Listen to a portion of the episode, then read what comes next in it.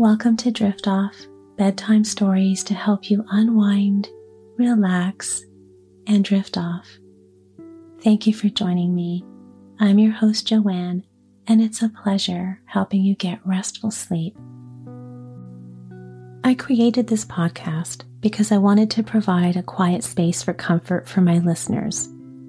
Life can get really busy, and I want this podcast to be a soft place to land at the end of the day where you feel safe and cozy as I read you a bedtime story to help you unwind and relax as you ease into a restful night's sleep. So if you're enjoying the podcast and want to support the show so that we can continue to bring you even more sleepy bedtime stories, we've created a premium membership where you can enjoy relaxing, intro, and ad free listening, two monthly bonus episodes, as well as access to a monthly guided sleep relaxation or sleep hypnosis that you can use at bedtime to help you sleep.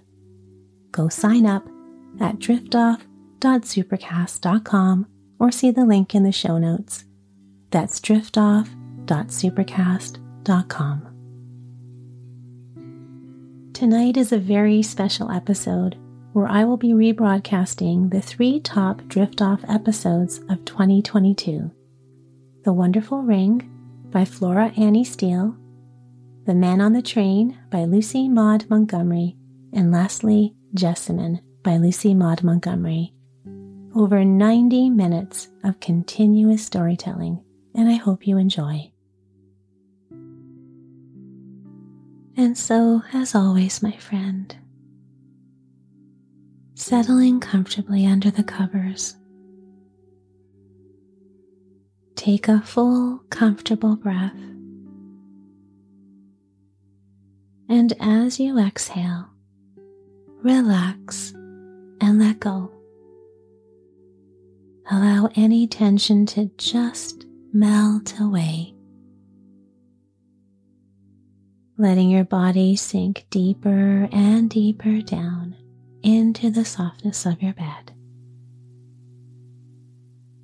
There is nothing else to do and nowhere else to be. So just lay back, relax, and enjoy the story. Hello and welcome. I'm Joanne, and thank you so much for joining me. Tonight's story is called The Wonderful Ring by Flora Annie Steel, and I hope you enjoy it. Know that as you focus on the narration of the story, while engaging your imagination as you follow along, your mind will slowly begin to shift from being fully awake to a slower brainwave state, a calm, relaxed, dreamy state that will help you drift down all the way down into a sound and restful sleep. And so let's begin this peaceful journey from wakefulness to dreamy relaxation by taking a few letting go breaths. Breathing into a comfortable fullness, holding briefly at the top, and then letting go letting go of the breath, letting go of tension, letting go of the day. And now just doing a few more letting go breaths in this way, sending a message, letting your body and mind know that it's safe to relax. Feel the weight of your body letting go, sinking down, deeper and deeper down into your bed, snuggling all the way down under the covers, feeling cozy, feeling safe, feeling calm and relaxed. And now imagine a feeling of relaxation beginning to flow down like warm honey, flowing down from the top of your head all the way down to the tips of your toes and spreading all the way to the edges of your body. Bringing warmth and relaxation to every part of you. Giving way to this feeling of relaxation as it washes over you helping you sink deeper and deeper down. And as you listen to the story and as you follow my voice, this feeling will follow you. And your relaxation will only deepen with each word I read. Each word I read, you will feel more and more calm, more and more relaxed sinking down into this wonderful feeling of drifting and letting go. And when this story comes to an end, you will continue to drift, feeling calm and relaxed, going deeper and deeper down, all the way down into a sound and restful sleep. A sound and restful sleep. But for now, my friend, just enjoy this feeling of dreamy relaxation, knowing that it will follow you as we now begin our story.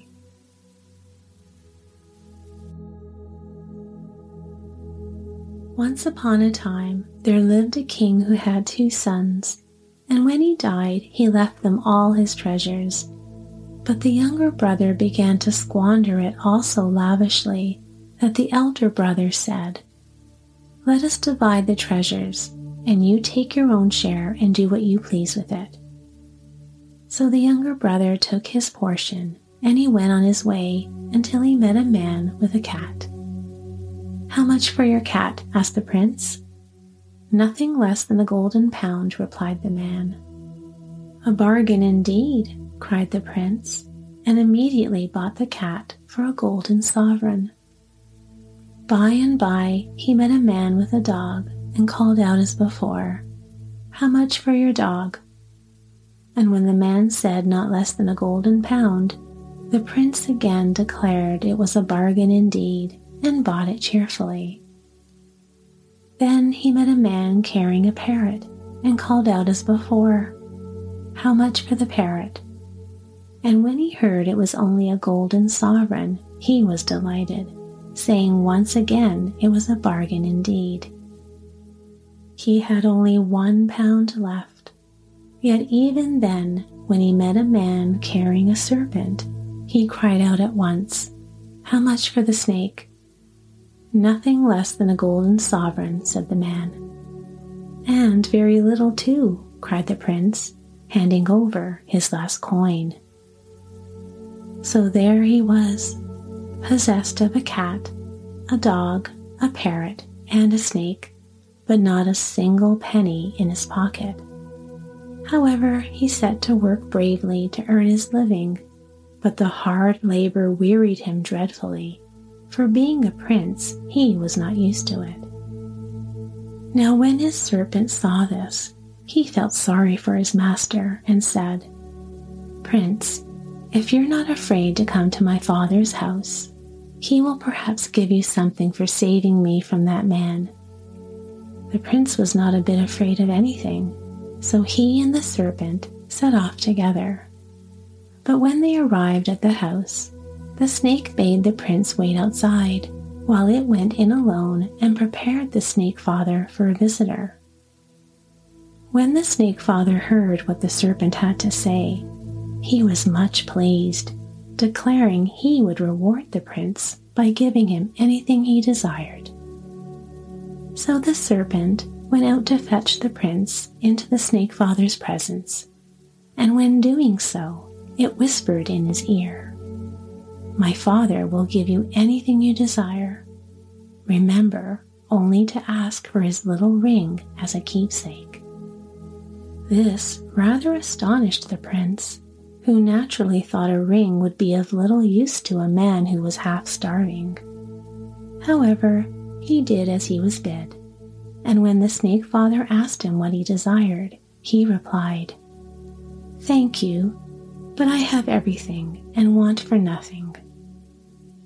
Then the snake father asked him once more what he would take as a reward, but again he answered that he wanted nothing, having all that heart could desire.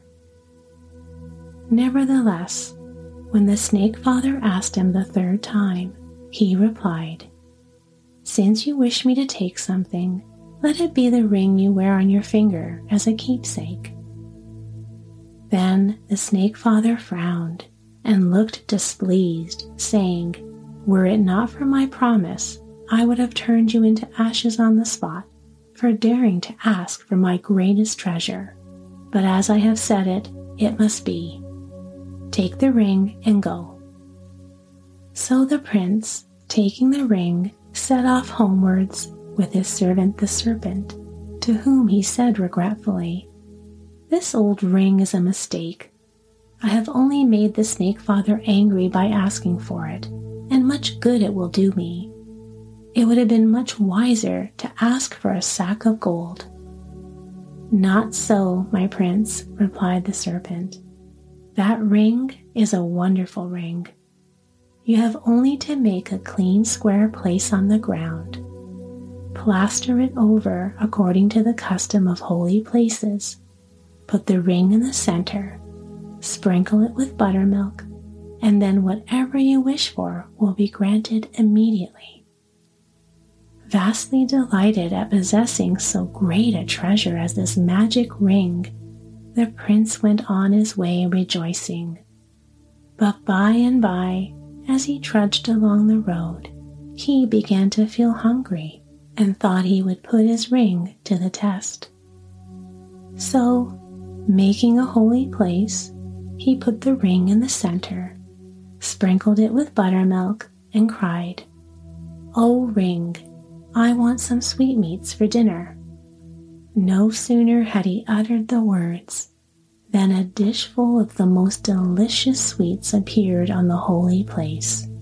These he ate and then set off to a city he saw in the distance. As he entered the gate, a proclamation was being made that anyone who would build a palace of gold with golden stairs in the middle of the sea in the course of one night should have half the kingdom and the king's daughter in marriage. But if he failed, instant death should be his portion. Hearing this, the prince went at once to the court and declared his readiness to fulfill the conditions.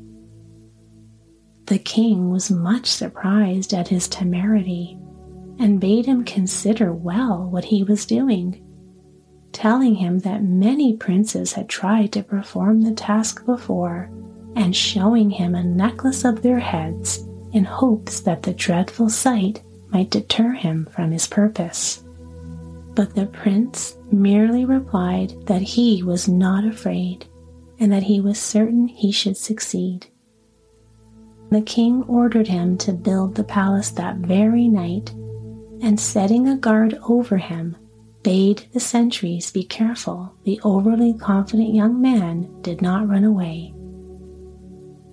Now, when evening came, the prince lay down calmly to sleep the guards whispered amongst themselves that he must be a madman to fling away his life so uselessly.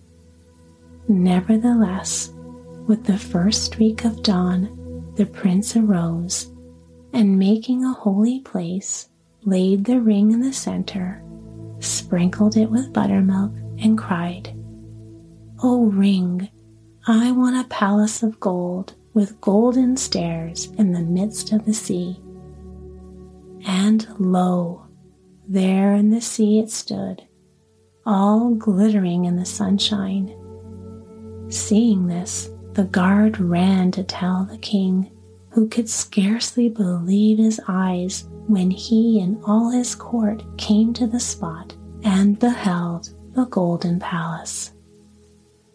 Nevertheless, as the prince had fulfilled his promise, the king performed his and gave his daughter in marriage and half his kingdom to the prince. I don't want your kingdom or your daughter either, said the prince. I will take the palace I have built in the sea as my reward. So he went to live there. But when they sent the princess to him, he relented, seeing her beauty, and so they were married and lived very happily together. When the prince went out a hunting, he took his dog with him, but he left the cat and the parrot in the palace to amuse the princess.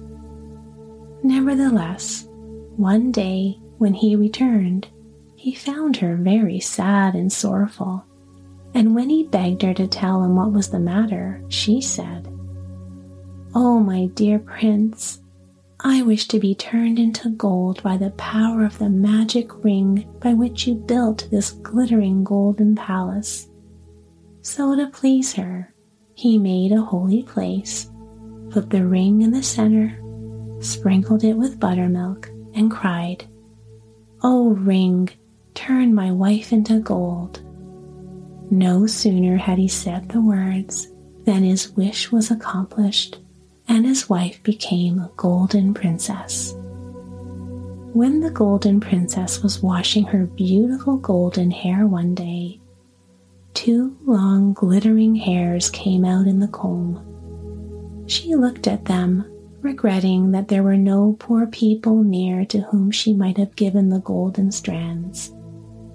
Determining they should not be lost, she made a cup of green leaves and curling the hairs inside it, set it afloat upon the sea. As luck would have it, after drifting here and there, it reached a distant shore where a washerman was at work. The poor man, seeing the wonderful golden hairs, took them to the king, hoping for a reward, and the king in his turn showed them to his son, who was so much struck by the sight that he lay down on a dirty old bed to mark his extreme grief and despair, and, refusing to eat or drink anything, swore he must marry the owner of the beautiful golden hair or die. The king, greatly distressed at his son's state, cast about how he should find the golden haired princess and after calling his ministers and nobles to help him, came to the conclusion that it would be best to employ a wise woman. So he called the wisest woman in the land to him, and she promised to find the princess on condition of the king, in his turn, promising to give her anything she desired as a reward. Then the wise woman caused a golden barge to be made, and in the barge a silken cradle swinging from silken ropes. When all was ready, she set off in the direction whence the leafy cup had come, taking with her four boatmen whom she trained carefully always to stop rowing when she put up her finger and go on as long as she kept it down. After a long while, they came in sight of the golden palace, which the wise woman guessed at once must belong to the golden princess. So, putting up her finger, the boatman ceased rowing, and the wise woman, stepping out of the boat, went swiftly into the palace. There she saw the golden princess, sitting on a golden throne and going up to her, she laid her hands upon the princess's head, as is the custom when relatives visit each other.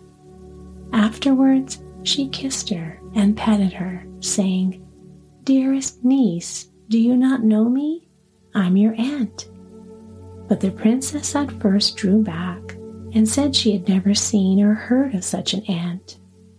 Then the wise woman explained how she had left home years before and made up such a cunning, plausible story that the princess, who was only too glad to get a companion, really believed what she said and invited her to stay a few days in the palace. Now, as they sat talking, the wise woman asked the princess if she did not find it dull alone in the palace in the midst of the sea, and inquired how they managed to live there without servants, and how the prince her husband came and went. Then the princess told her about the wonderful ring the prince wore day and night, and how by its help they had everything their hearts could desire. On this, the pretended aunt looked very grave and suggested the terrible plight in which the princess would be left should the prince come to harm while away from her. She spoke so earnestly that the princess became quite alarmed, and the same evening, when her husband returned, she said to him, Husband, I wish you would give me the ring to keep while you're away a hunting. For if you were to come to harm, what would become of me all alone here in this sea palace? So, next morning, when the prince went a hunting, he left the magical ring in his wife's keeping. As soon as the wicked wise woman knew that the ring was really in the possession of the princess, she persuaded her to go down the golden stairs to the sea and look at the golden boat with the silken cradle.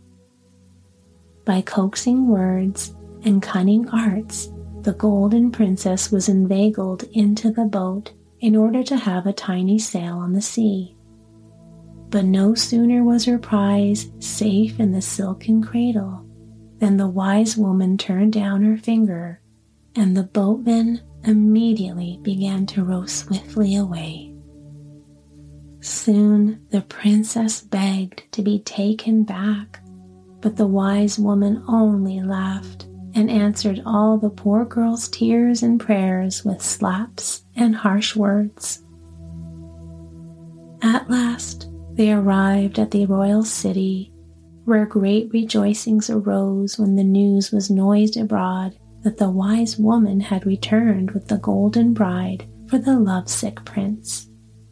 Nevertheless, despite all entreaties, the princess refused even to look at the prince for six months.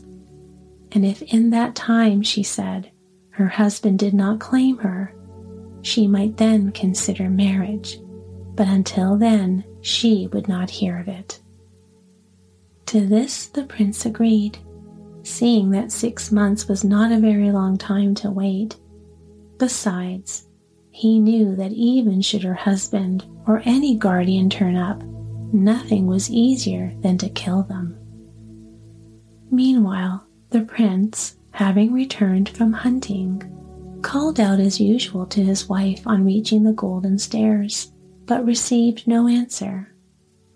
Then, entering the palace, he found no one there save the parrot, which flew towards him and said, Oh, master, the princess's aunt came here and has carried her off in a golden boat. Hearing this, the poor prince fell to the ground in a fit and would not be consoled. At last, however, he recovered a little when the parrot, to comfort him, bade him wait there while it flew away over the sea to gather news of the lost bride.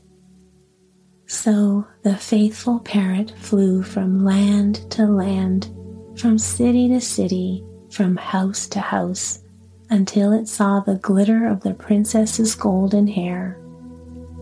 Then it fluttered down beside her and bidding her to be brave, for it had come to help her, asking for the magic ring.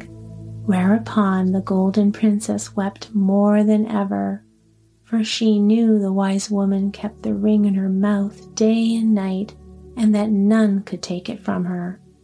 However, when the parrot consulted the cat, which had accompanied the faithful bird, the crafty creature declared nothing could be easier. All the princess has to do, said the cat, is to ask the wise woman to give her rice for supper tonight. And instead of eating it all, she must scatter some in front of the rat hole in her room. The rest is my business and yours. So that night, the princess had rice for supper. and instead of eating it all, she scattered some before the rat hole. Then she went to bed and slept soundly, and the wise woman snored beside her.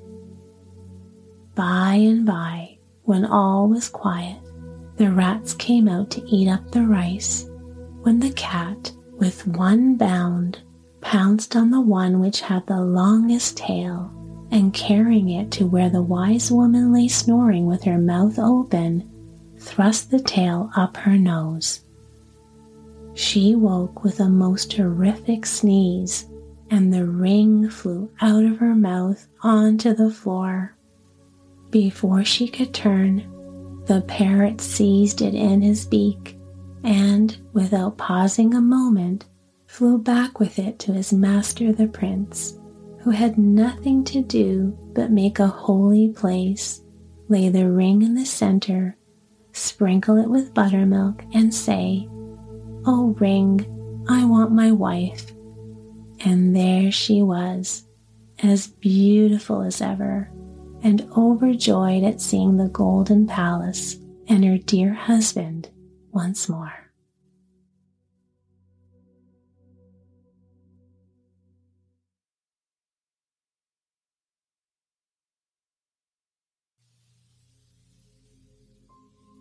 Hello and welcome. I'm Joanne and thank you for joining me. Tonight I've chosen to read another story by Canadian author Lucy Maud Montgomery Lately, I've been really interested in exploring some of her other short stories that she wrote between 1906 and 1922, and I really enjoyed reading this one, and so I wanted to share it with you. It's called The Man on the Train, and I hope you like it. So take a moment now to settle in comfortably into your sleep space relishing that wonderful feeling of finally snuggling down into the softness of your bed after a long day. Knowing that you can let everything go now. Let all those cares and worries drift away as you follow my voice now on this bedtime journey. Letting yourself drift away to another place and time. And then from there, all the way down to the land of sound, restful sleep. If you wish, you may enjoy taking a few slow, comfortable deep breaths as a way of sending a message, letting your body and mind know that you are safe and that it's safe to relax. As you breathe in, filling your body with relaxation from your feet all the way to the top of your head. And hold briefly, and then exhaling and letting go. Inhale, gathering the energy from the day. Hold Exhale, softening and letting go. And one last time. Inhale, gather, hold. Exhale, release, and let go.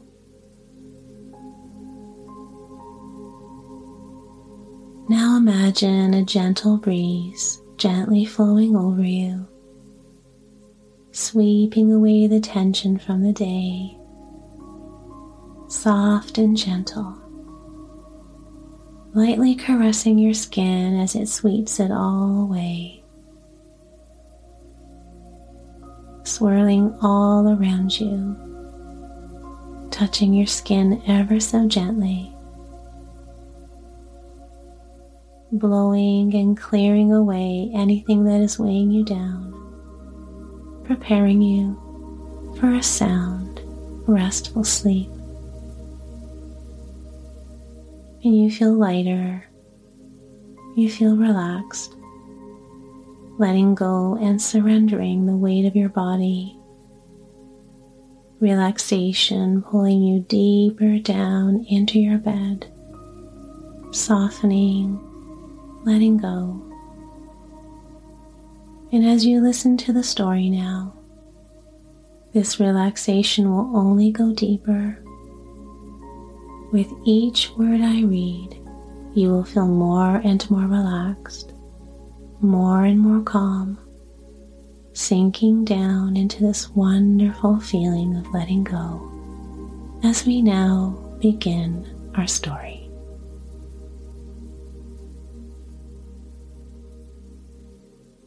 When the telegram came from William George, Grandma Sheldon was all alone with Cyrus and Louise and Cyrus and Louise, aged respectively 12 and 11, were not very much good, Grandma thought, when it came to advising what was to be done.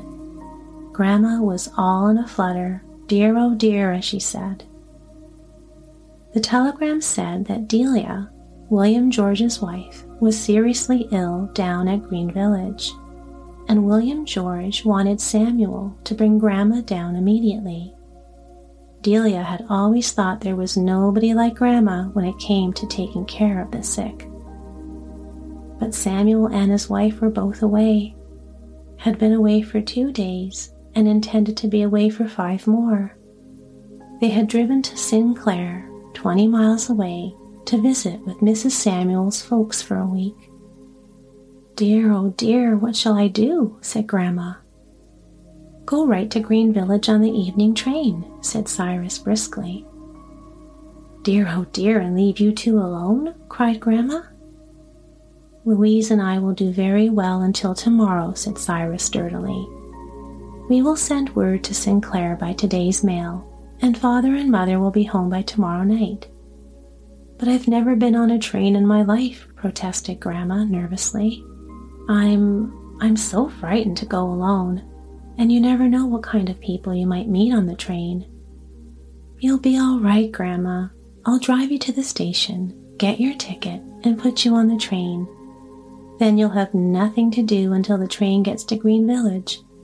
I'll send a telegram to Uncle William George to meet you. I shall fall and break my neck getting off the train, said Grandma pessimistically but she was wondering at the same time whether she had better take the black valise or the yellow, and whether William George would be likely to have plenty of flaxseed in the house. It was six miles to the station, and Cyrus drove Grandma in time to catch a train that reached Green Village at nine o'clock. Dear, oh dear, said Grandma. What if William George's folks ain't there to meet me?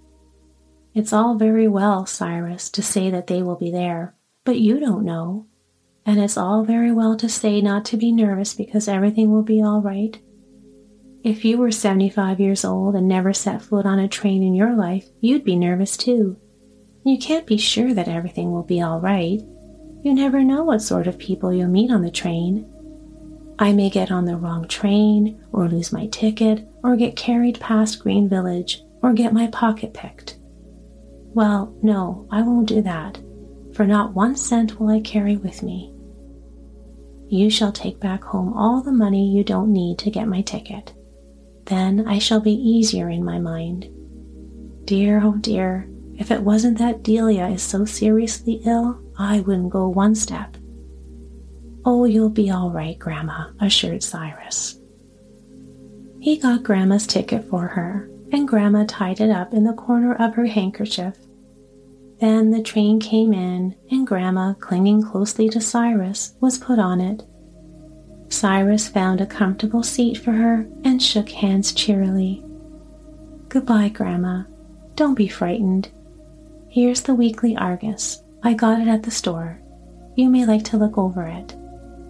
And Cyrus was gone, and in a minute the station house and platform began to glide away.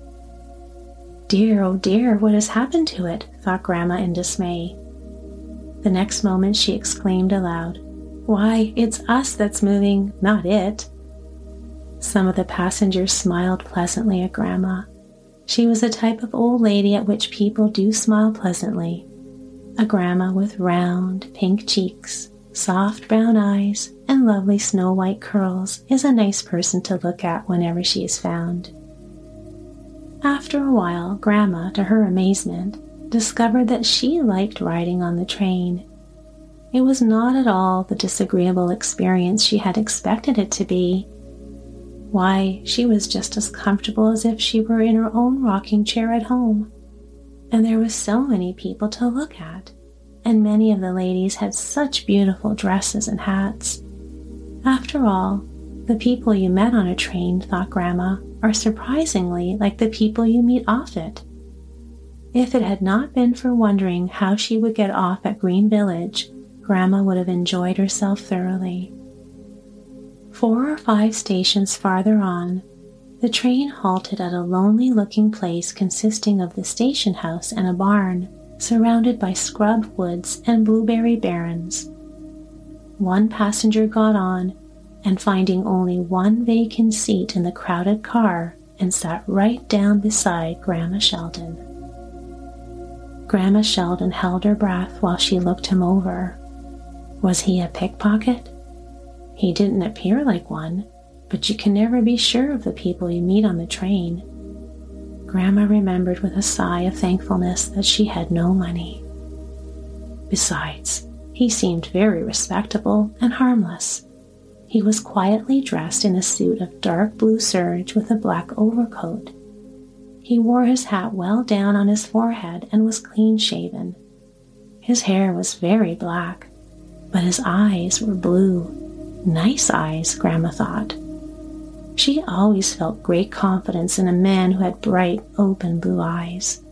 Grandpa Sheldon, who had died so long ago, four years after their marriage, had had bright blue eyes.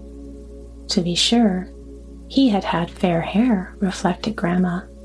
It's real odd to see such black hair with such light blue eyes. Well, he's real nice looking, and I don't believe there's a mite of harm in him. The early autumn night had now fallen, and Grandma could not amuse herself by watching the scenery. She remembered the paper Cyrus had given her and took it out of her basket. It was an old weekly a fortnight back. On the front page was a long account of a murder case, and into this Grandma plunged eagerly. Sweet old Grandma Sheldon, who would not have harmed a fly and hated to see even a mousetrap set, simply reveled in the newspaper accounts of murders. And the more shocking and cold blooded they were, the more eagerly did Grandma read of them. This murder story was particularly good from Grandma's point of view. It was full of thrills. A man had been shot down, apparently in cold blood, and his supposed murderer was still at large and had eluded all the efforts of justice to capture him. His name was Mark Hartwell, and he was described as a tall, fair man with full auburn beard and curly, light hair. What a shocking thing, said Grandma aloud. Her companion looked at her with a kindly amused smile. What is it? he asked. Why, this murder at Charlotteville, answered Grandma, forgetting in her excitement that it was not safe to talk to people you meet on the train. It just makes my blood run cold to read about it. And to think that the man who did it is still around the country somewhere plotting other murders, I haven't a doubt. What is the good of the police? They're dull fellows, agreed the dark man. But I don't envy that man his conscience, said Grandma solemnly. What must a man feel like who has the blood of a fellow creature on his hands? Depend upon it, his punishment has begun already, caught or not. That is true, said the dark man quietly. Such a good looking man, too, said Grandma, looking wistfully at the murderer's picture. It doesn't seem possible that he can have killed anybody, but the paper says there isn't a doubt. He's probably guilty, said the dark man, but nothing is known of his provocation. The affair may not have been so cold blooded as the account states. Those newspaper fellows never err on the side of undercoloring. I really think, said Grandma slowly, that I would like to see a murderer, just one. Whenever I say anything like that, Adelaide, Adelaide is Samuel's wife, looks at me as if she thought there was something wrong about me. And perhaps there is, but I do, all the same. When I was a little girl, there was a man in our settlement who was suspected of poisoning his wife. She died very suddenly. I used to look at him with such interest, but it wasn't satisfactory because you can never be sure whether he was really guilty or not. I never could believe that he was, because he was such a nice man in some ways and so good and kind to children. I don't believe a man who was bad enough to poison his wife could have any good in him. Perhaps not, agreed the dark man. He had absent mindedly folded up Grandma's old copy of the Argus and put it in his pocket.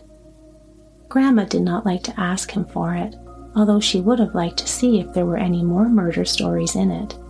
Besides, just at that moment, the conductor came around for tickets. Grandma looked in the basket for her handkerchief.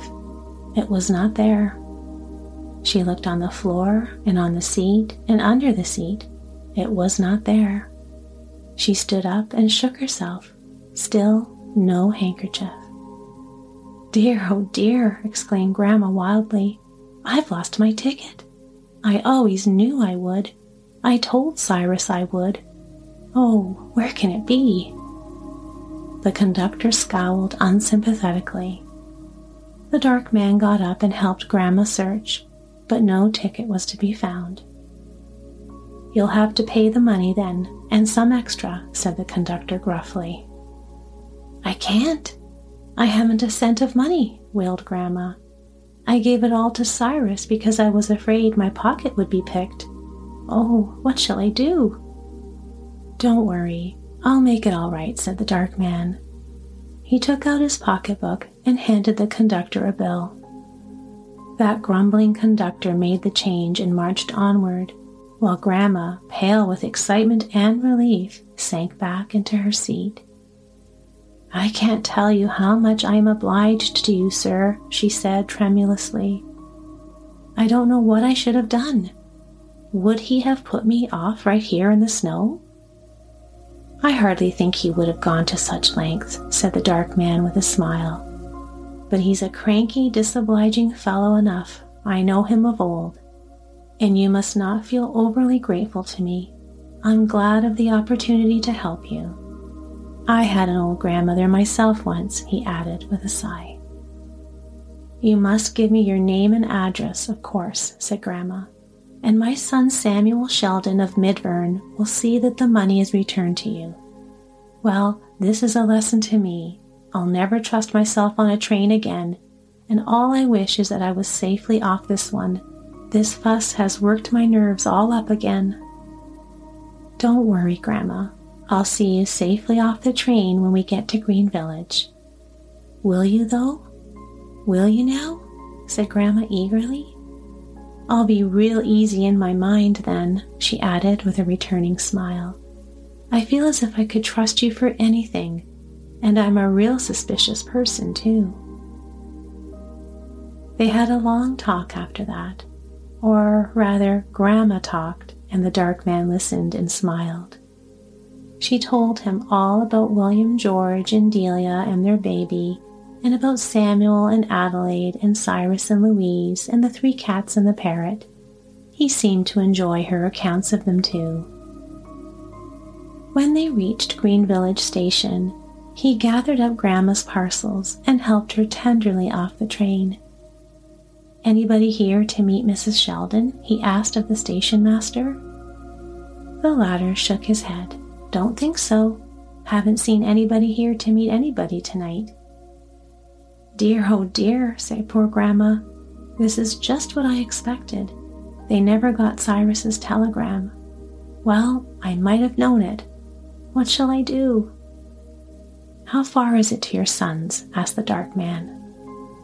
Only half a mile, just over the hill there. But I'll never get there alone this dark night. Of course not but I'll go with you. The road is good. We'll do fine. But that train won't wait for you, gasped Grandma, half in protest. It doesn't matter. The Starmount freight passes here in a half an hour, and I'll go on her. Come along, Grandma. Oh, but you're good, said Grandma. Some woman is proud to have you for a son. The man did not answer. He had not answered any of the personal remarks Grandma had made to him in her conversation. They were not long in reaching William George's house, for the village road was good and Grandma was smart on her feet.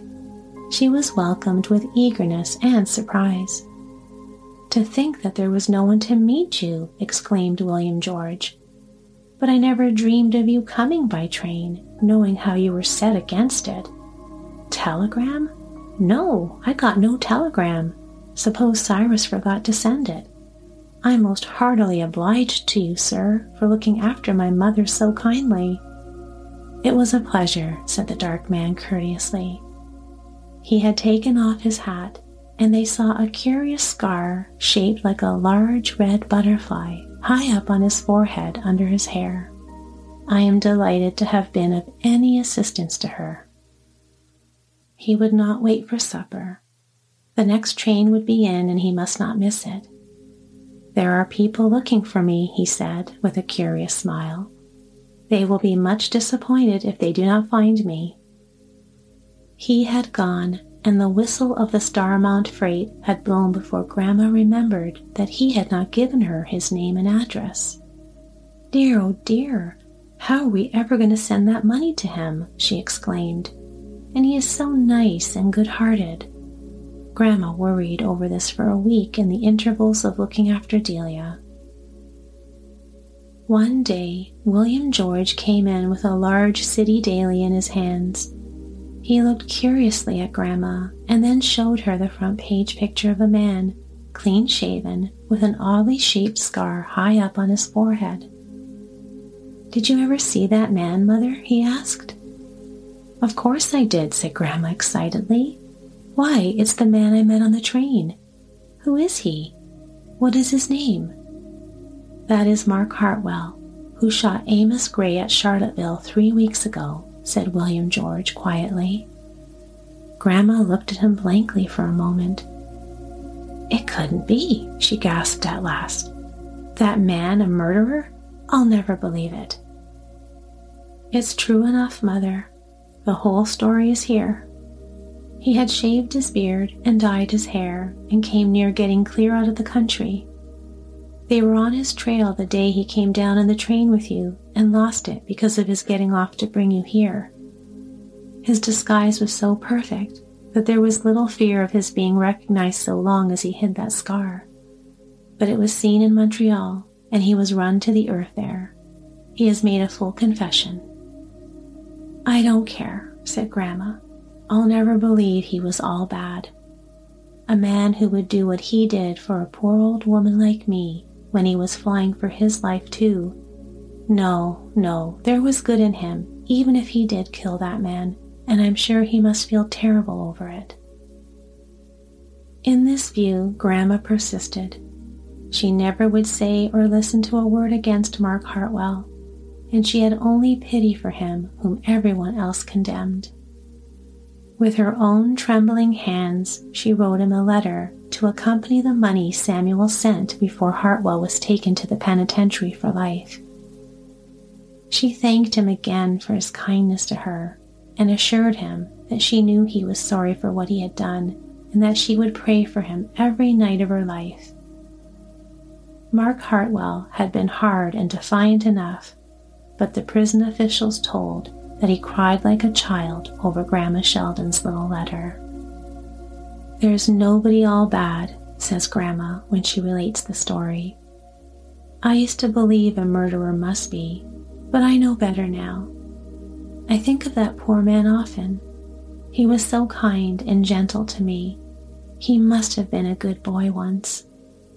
I write him a letter every Christmas and I send him tracts and papers. He's my own little charity. But I've never been on the train since, and I never will be again. You can never tell what will happen to you or what sort of people you'll meet on a train.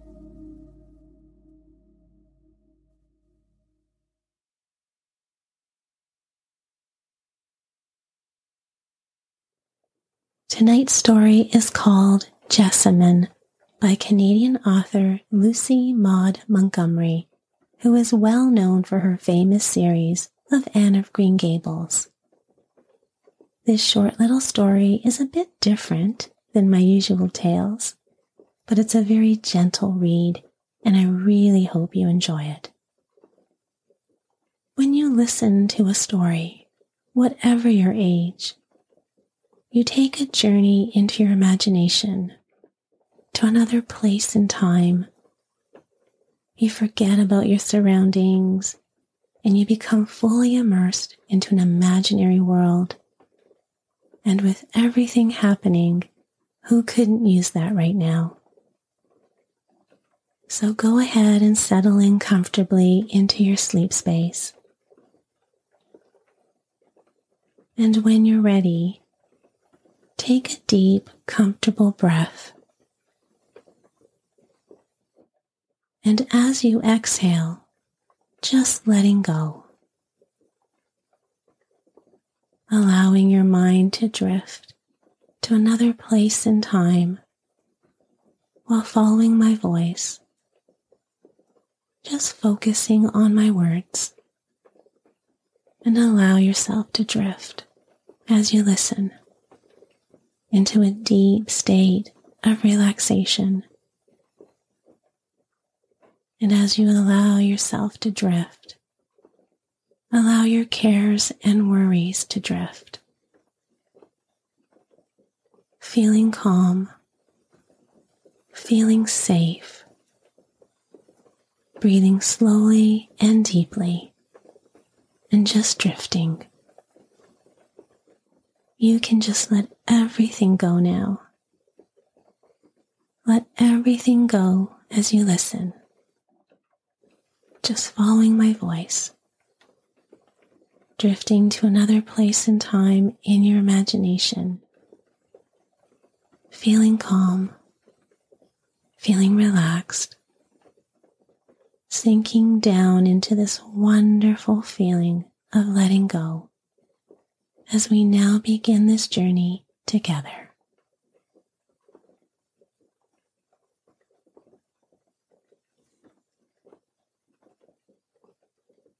When the vegetable man knocked, Jessamine went to the door wearily. She felt quite well acquainted with him. He had been coming all the spring and his cheery greeting always left a pleasant afterglow behind him. But it was not the vegetable man after all, at least not the right one. This one was considerably younger. He was tall and sunburned, with a ruddy, smiling face and keen, pleasant blue eyes, and he had a spray of honeysuckle pinned on his coat. Want any garden stuff this morning? Jessamine shook her head. We always get ours from Mr. Bell. This is his day to come. Well, you won't see Mr. Bell for a while. He fell off a loft out at his place yesterday and broke his leg. I'm his nephew, and I'm going to fill his place till he gets round again. Oh, I'm so sorry for Mr. Bell, I mean. Have you any green peas? Yes, heaps of them. I'll bring them in. Anything else? Not today, said Jessamine, with a wistful glance at the honeysuckle. Mr. Bell Jr. saw her glance at it. In an instant, the honeysuckle was unpinned and handed to her. If you like posies, you're welcome to this. I guess you're fond of flowers, he added, as he noted the flash of delight that passed over her pale face. Yes, indeed, they remind me of home, of the country. Oh, how sweet this is. You're country bred then? Been in the city long? Since last fall. I was born and brought up in the country. I wish I was back.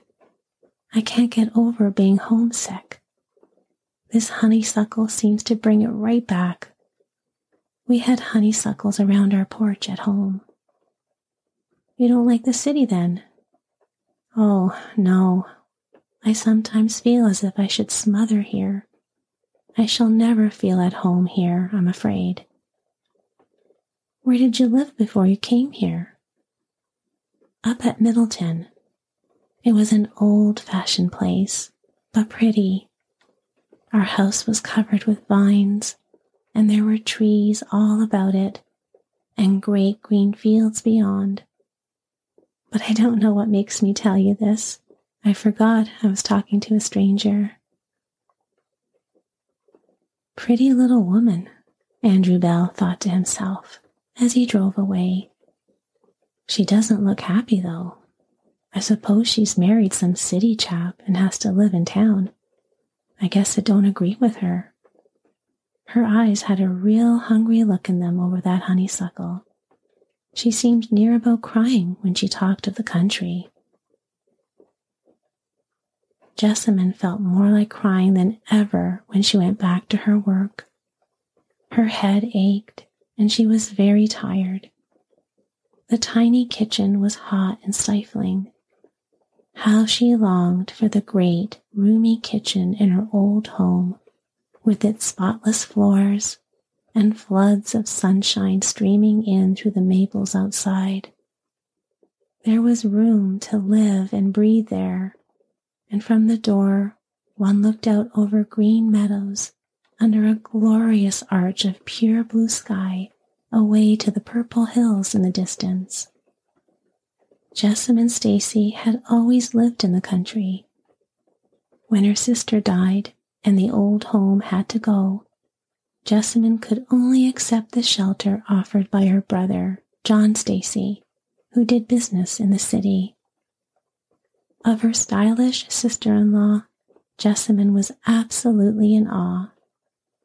At first, Mrs. John was by no means pleased at the necessity of taking a country sister into her family circle. But one day, when the servant girl took a tantrum and left, Mrs. John found it very convenient to have in the house a person who could step into Eliza's place as promptly and efficiently as Jessamine could. Indeed, she found it so convenient that Eliza never had a successor. Jessamine found herself in the position of maid of all work and kitchen drudge for board and clothes. She never complained, but she grew thinner and paler as the winter went by. She had worked as hard on the farm, but it was the close confinement and weary routine that took a toll on her. Mrs. John was demanding and pettish. Her brother John was absorbed in his business worries and had no time to waste on his sister. Now, when the summer had come, her homesickness was almost unbearable. The next day, Mr. Bell came and handed her a big bunch of sweetbrier roses. Here you are, he said heartily. I took the liberty to bring you these today seeing you're so fond of posies. The country roads are pink with them now. Why don't you get your husband to bring you out for a drive some day? You'd be as welcome as a lark at my farm. I will when he comes along, but I haven't seen him yet. Mr. Bell gave a prolonged whistle. Excuse me. I thought you were Mrs. Something or other for sure. Aren't you mistress here? Oh, no, my brother's wife is the mistress here. I'm only Jessamine. She laughed again.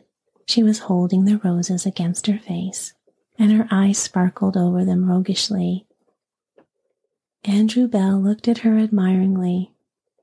You're a country rose yourself, miss, and you ought to be blooming out in the fields instead of wilting in here. I wish I was, Thank you so much for the roses, Mr. Mr. Bell, Andrew Bell. That's my name. I live out at Pine Pastures. We're all bells out there. Can't throw a stone without hitting one. Glad you like the roses. After that, he brought Jessamine a bouquet every trip. Sometimes he brought a bunch of field daisies or golden buttercups other times a green glory of spicy ferns or a cluster of old fashioned garden flowers. They keep life in me, Jessamine told him. They were great friends by this time. True, she knew little about him, but she felt instinctively that he was a gentleman and very kind hearted. One day when he came, Jessamine met him gleefully.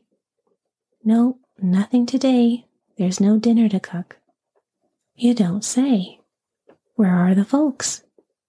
Gone on an excursion. They won't be back until tonight. They won't? Well, I'll tell you what to do. You get ready, and when I'm through my rounds, we'll go for a drive up the country. Oh, Mr. Bell, but won't it be too much bother for you?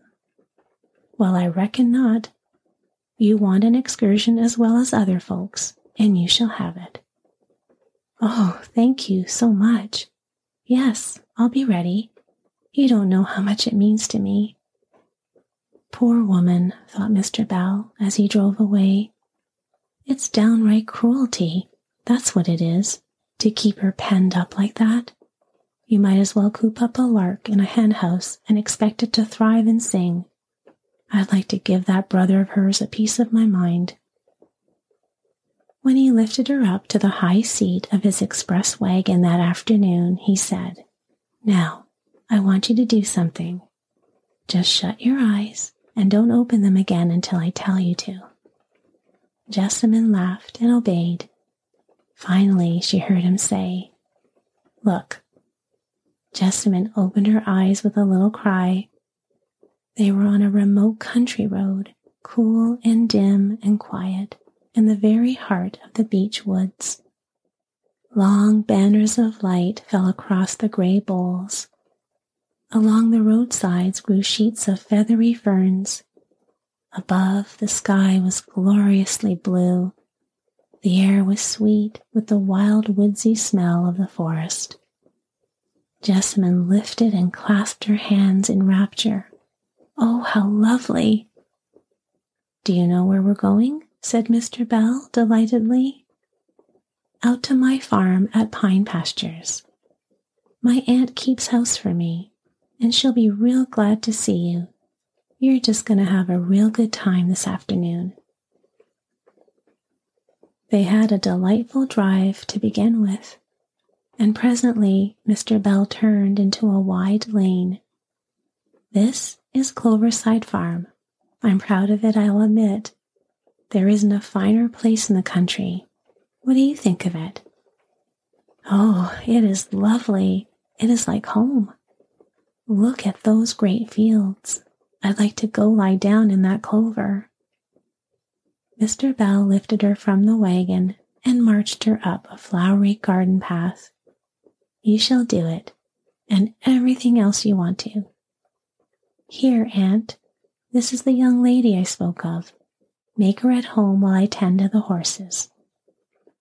Miss Bell was a pleasant faced woman with silver hair and kind blue eyes. She took Jessamine's hand in a friendly fashion. Come in, dear.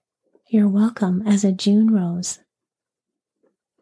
When Mr. Bell returned, he found Jessamine standing on the porch with her hands full of honeysuckle and her cheeks pink with excitement. I declare you've got roses already, he exclaimed. If they'd only stay now and not bleach out again. What would you like to do first? Oh, I don't know. There are so many things I want to do. Those flowers in the garden are calling me, and I want to go down to that hollow and pick buttercups. And I want to stay right here and look at things. Mr. Bell laughed. Come with me to the pasture and see my Jersey calves. There's something worth seeing. Come, Aunt. This way, Miss Stacy. He led the way down the lane, the two women following together. Jessamine thought she must be in a pleasant dream. The whole afternoon was a feast of delight to her starved heart. When sunset came, she sat down, tired out but radiant, on the porch steps. Her hat had slipped back, and her hair was curling around her face. Her dark eyes were aglow, The roses still bloomed in her cheeks. Mr. Bell looked at her admiringly. If a man could only see that pretty sight every night, he thought. When the moon rose, Mr. Bell brought his team around and they drove back through the clear night past the wonderful stillness of the great beech woods and the wide fields. The farmer looked sideways at his companion. The little thing wants to be petted and looked after, he thought. She's just pining away for home and love. And why can't she have it? She's dying by inches in that hole back in town. Jessamine was living over again in fancy the joys of the afternoon, the ramble in the pasture, the drink of water from the spring under the hillside pines, the bountiful old fashioned country supper in the vine shaped dining room, the cup of new milk in the dairy at sunset, and all the glory of the skies and meadows and trees. How could she go back to her cage again? The next week, Mr. Bell Sr. resumed his visits, and the young farmer came no more to the side door of number 49. Jessamine missed him greatly. Mr. Bell Sr. never brought her clover or honeysuckle. But one day, his nephew suddenly reappeared. Jessamine opened the door for him, and her face lighted up, but Mr. Bell saw that she'd been crying. Did you think I had forgotten you? he asked. Not a bit of it. Harvest was on, and I couldn't get clear before. I've come to ask you when you intend to take another drive to Cloverside Farm. What have you been up to? You look as if you'd been working too hard. I I haven't felt very well. I'm glad you came today, Mr. Bell. Perhaps I shall not see you again. I wanted to say goodbye and thank you for all your kindness. Goodbye? Why? Where are you going? My brother went west a week ago, faltered Jessamine. She could not bring herself to tell the clear eyed farmer that John Stacy had failed and had been obliged to start for the West without saying goodbye to his creditors.